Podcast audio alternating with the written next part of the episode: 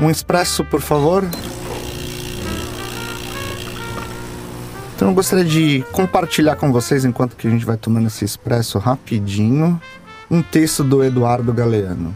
O Eduardo Galeano é um escritor uruguaio e ele tem um livro fascinante que tem o nome O Livro dos Abraços. E aqui eu vou ler uma das histórias, é uma pequena história que eu achei muito bonita. Diego não conhecia o mar. O pai, Santiago, levou-o para que descobrisse o mar. Viajaram para o sul.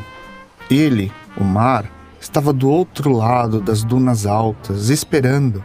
Quando o menino e o pai enfim alcançaram aquelas alturas de areia, depois de muito caminhar, o mar estava na frente de seus olhos. E foi tanta a imensidão do mar, e tanto o seu fulgor, que o menino ficou mudo de beleza. E quando finalmente chegou a falar, tremendo, gaguejando, pediu ao pai: Pai, me ajuda a olhar. Eu achei esse texto fascinante. Por vezes nós ficamos e lutamos para entender e trazer significado aos simbolismos das coisas ruins que acontecem na nossa vida, das coisas tristes que ocorreram no nosso passado ou que estão sendo difíceis de entender nesse exato momento. E passamos desapercebidos de trazer também significado e simbolismo para as coisas bonitas das nossas vidas. Como, por exemplo, nessa história. A imensidão do mar era tão grande que o menino precisava de ajuda para entender tudo aquilo.